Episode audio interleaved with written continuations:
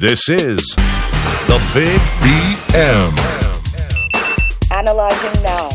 a bi weekly podcast for the Baylor Medicine Internal Medicine Residency Program. Stand clear. Welcome to the Big BM.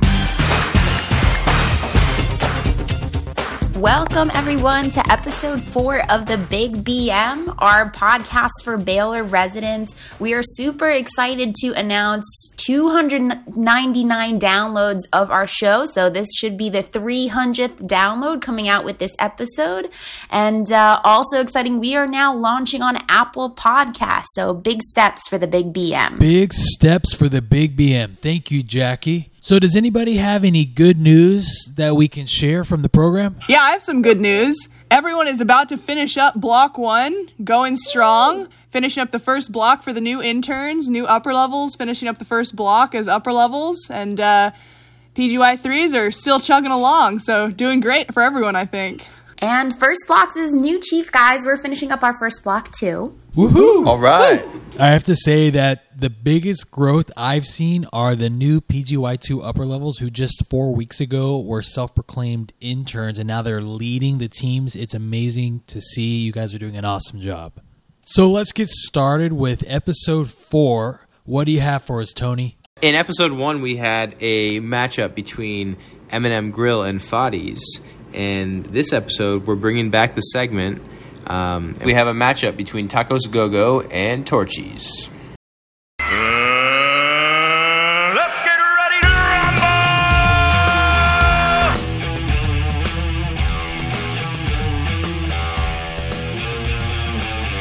Dr. Foldis from Smith Clinic. Tacos a go go or Torchy's? Uh, we're a Torchy's family. And why is that?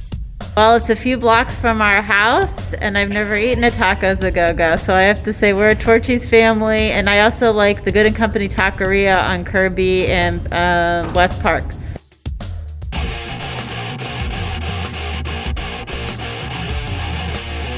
Daniela Carrasco. Tacos a go go or Torchy's? Ooh, tacos a go go. And why tacos a go go? I don't know. I don't know why. Um, cheaper.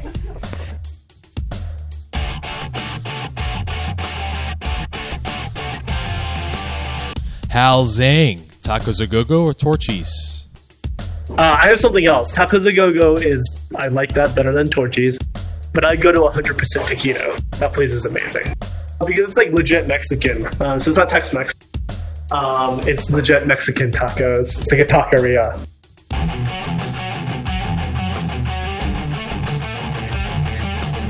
Max Shannon. Texas native.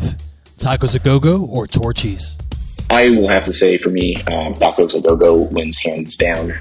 The number one reason is because they deliver on Uber Eats. And so, you know, Torchy's doesn't, which is great. And let's be honest, the only thing that anyone actually likes at Torchy's is a trashy trailer park.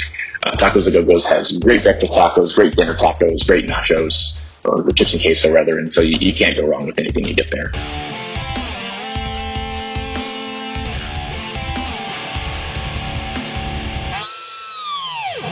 All right. Tacos a go go versus Torchy's.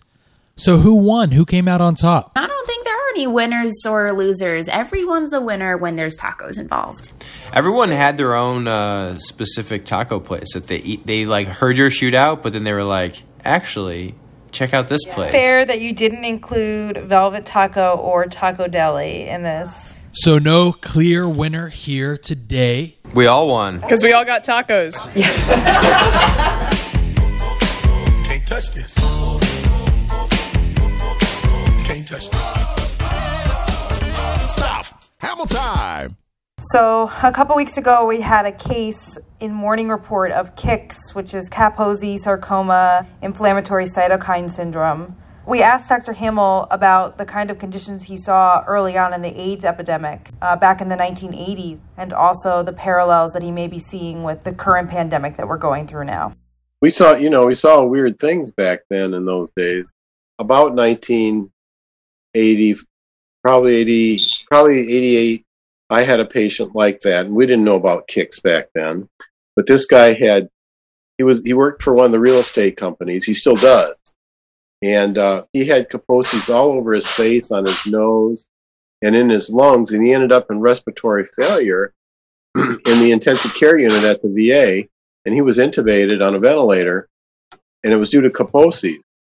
Um, and he was sick as a dog, and he got he only got a couple of doses of uh, vinblastine, I think, because we didn't have liposomal doxorubicin then. And then we started him on HAART, and back then HAART was you know AZT and DDI or something like that. But God, he had a beautiful response, and his Kaposi shrank away. And I still see him now, and I, I, I still see him. His CD4 count now is a thousand, and he's got no evidence whatsoever anywhere of Kaposi's. I mean, back then though, that was kind of rare to have somebody like that survive. Though we, we had shitty drugs. You, give them you give them AZT for uh, 20 weeks, and they'd all get resistant to it. And so it wasn't until we got the um, uh, protease inhibitors that we really could start really curing these people. So. Have you noticed in the last few months any like parallels to what's going on right now with the COVID? Well, so um, this morning the IDSA has this little chat room, and this morning I was reading it, and a guy was reading. Um, he was an ER doc in Sherman Oaks, California, in 1983, and he said they kept seeing these guys with um, come in with pneumocystis and this stuff, and they would they would wear hazmat suits when they saw them, and that's how it was. You know, um, I still ha- I have a picture in one of my slideshows of the first patient I saw with HIV, who was at the VA in um, in, in Madison, and it was the first patient in Wisconsin that had HIV. And we all we gowned and gloved and masked and put hats and booties on to see these patients because we didn't know. Know. And um, it was sort of like it. Yeah, it's sort of like it is now. Um, but back then, it was a lethal disease. You know, I mean, totally lethal. At least this one, you got some chances. You feel like there's like a lot of mass hysteria? Like, was the hysteria kind of similar then? Oh yeah, yeah. So um, when I first moved to Houston, somehow I got involved with the Houston Police Department because there were pictures in the news all the time. You, you see the policemen out there with their helmets on, with face shields, and wearing those, uh, you know, those yellow uh, dishwashing gloves, thick latex ones. They'd be out on the streets with those things, you know. And so they asked me to come lecture to them. I would go lecture to a, police academy. So every graduate class, uh, the new class, I'd have to go talk to them about HIV. And it was good because they wanted to learn about it. But yeah, there was a lot of hysteria back then. People uh, didn't want to be around these patients because they didn't know. Uh, people didn't want to take care of them. They're pretty prejudiced about it. But it was also sad for me, you know, because you'd see these guys, and most of them were young gay males at the time and they were very meticulous about taking their drugs. And we didn't know about the half life of HIV, of uh, AZT, for instance. We, we knew that the extracellular half life was very short. And so these guys would set their alarm clock to get up every four hours all night long to take their AZT. Um, but they all died because that's all they had was AZT and they'd get resistant to it. So, you know, I'd have weeks where two or three of my HIV patients would die it was very, um, very uh, disturbing, and you didn't have anything to offer them. Now, if we had the patients now that we had back then and the drugs we have now, those guys would all be alive today. They were so meticulous about taking their drug. Know, it was a weird time.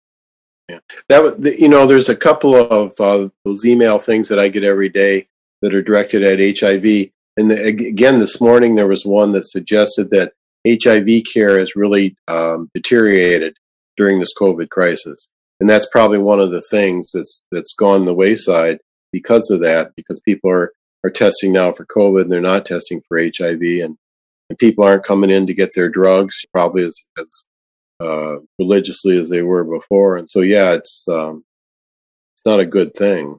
You guys, ever, you guys ever read that book and the band played on, or see that? Uh, it is one of the best books I've ever read. Yeah.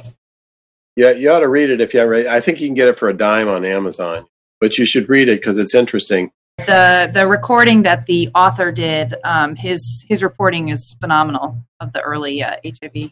Yeah, you know, he died of it. Yeah. After, yeah. And then, uh, yeah, Zavin brought up Abraham Verghese's book. His book was interesting to me um, because he started his training just about simultaneously at the same time I did. And so some of the stories that he had in his book, you know, I could kind of identify with because it was the same type of stuff that I was seeing. I mean, he trained in Tennessee, but, um, you know, we saw the similar types things in uh, Wisconsin. So, yeah. A lot of good books about that that, that time. Thank you, Dr. Hamill, for another good Hamill time. The books that were mentioned and the band played on by Randy Shilts.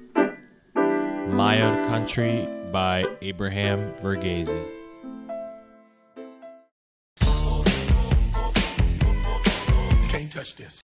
Uh, so we had the uh, fantastic opportunity to sit down with one of our APDs, Steph Sherman, to talk about her uh, her college thesis. She actually majored in uh, history of science, and uh, the title of her college thesis was "A Mighty Girl, Fat Magnificent: The Freak Show Fat Lady Obesity Discourse and the Gays in the United States from 1840 to 1940." So we had the chance to talk a little bit about the background of fat ladies and freak shows, which is something that I certainly didn't know a lot about. You know, how medicine impacts society and vice versa. Steph is also going to talk a little bit about implicit bias and some of the things that she learned from writing her thesis and how that can inform uh, our practice of medicine today. Hurry, hurry, step this way, the strangest sight on the island. We've got the show if you've got the dime. It's just starting, so hurry, hurry, look 'em over the lady without a head. There are thin ones, there are fat ones, they're all inside. Hi, everyone. I'm Steph Sherman. I am one of the associate program directors here at Baylor and uh, hospital medicine faculty on the teaching teams at the VA in Bentob. I uh, am really excited to be on the podcast at the beginning of the year and looking forward to meeting everyone in person eventually. I'll acknowledge that it might be jarring to hear the words freak show and fat lady said so casually, uh, but I just want to emphasize the point is not at all to be derogatory here. These terms are meant in this discussion to talk about concepts um, that are historical entertainment entities uh, about which I wrote in the senior thesis. So the backstory on why they picked this usual unusual topic is that I was a history of science undergrad major and was required to do a senior thesis and had done previous coursework in the department specifically on the history of medicine and then also some classes that touched on themes of gender and sexuality. And in my senior fall, I took a seminar course before starting to write my thesis that was on historical concepts of monsters. It was a really interesting course, and a few of the sessions talked about freak shows as a historical entity, and uh, those sessions really piqued my interest in the topic. Partly because growing up in a local fair outside Albany, New York every summer, even in the 1990s, there were actually freak shows at the fair. And now my parents didn't let me go, of course, um, but this may have subconsciously made me even more curious about how different human bodies were presented in this way as entertainment. So that's the story behind uh, the topic I picked.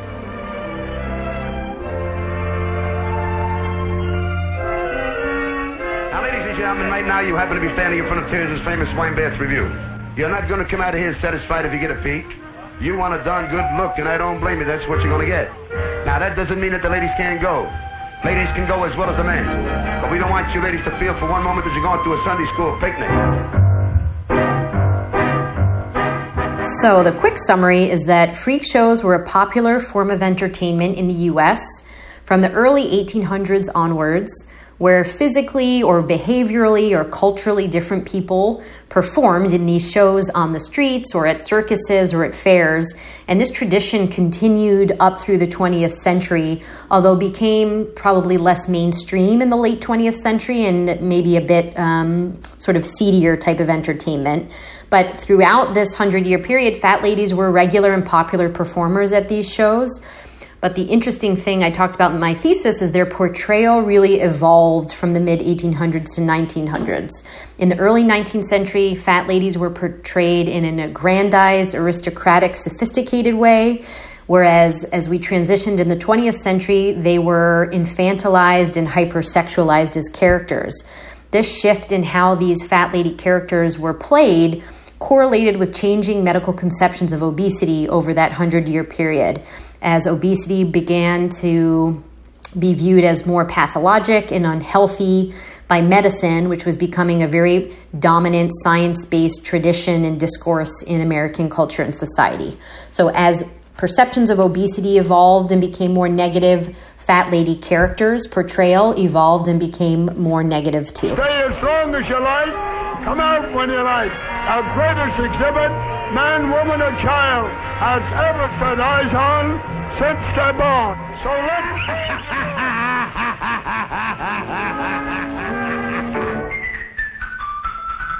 I think through a historical lens, it's easier to see how much medicine affects society and in turn how much society affects medicine. Though it's hard to be objective about this link in the present. But I think this research has made me aware of how much um, bias from our sort of social and cultural setting may consciously or unconsciously play into our views as doctors. When it comes to obesity, I mean, we learn in medical school there are you know, unrefutable negative health effects. They're associated with diabetes, obstructive, obstructive sleep apnea, other medical conditions.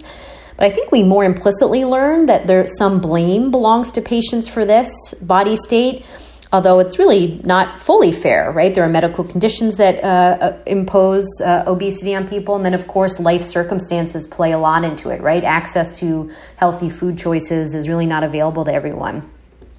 Um, so I think a way to sort of mitigate this implicit bias is to not ascribe obesity to someone's identity. For example, the way we try and avoid saying a cirrhotic patient and instead say a patient with cirrhosis, we maybe should be more mindful of avoiding calling someone an obese patient and instead a patient with obesity, sort of separating their um, you know medical condition from who they are as an individual.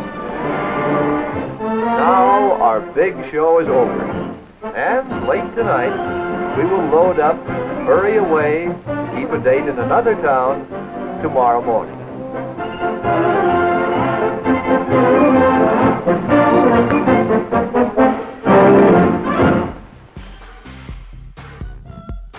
Thank you, Dr. Sherman. What a fascinating look into your college thesis. This concludes episode four of the Big BM. Thank you to my co chiefs and everybody else involved in producing the podcast. We look forward to collaborating with everybody on future episodes. Until then, stay safe, everybody. The Big BM.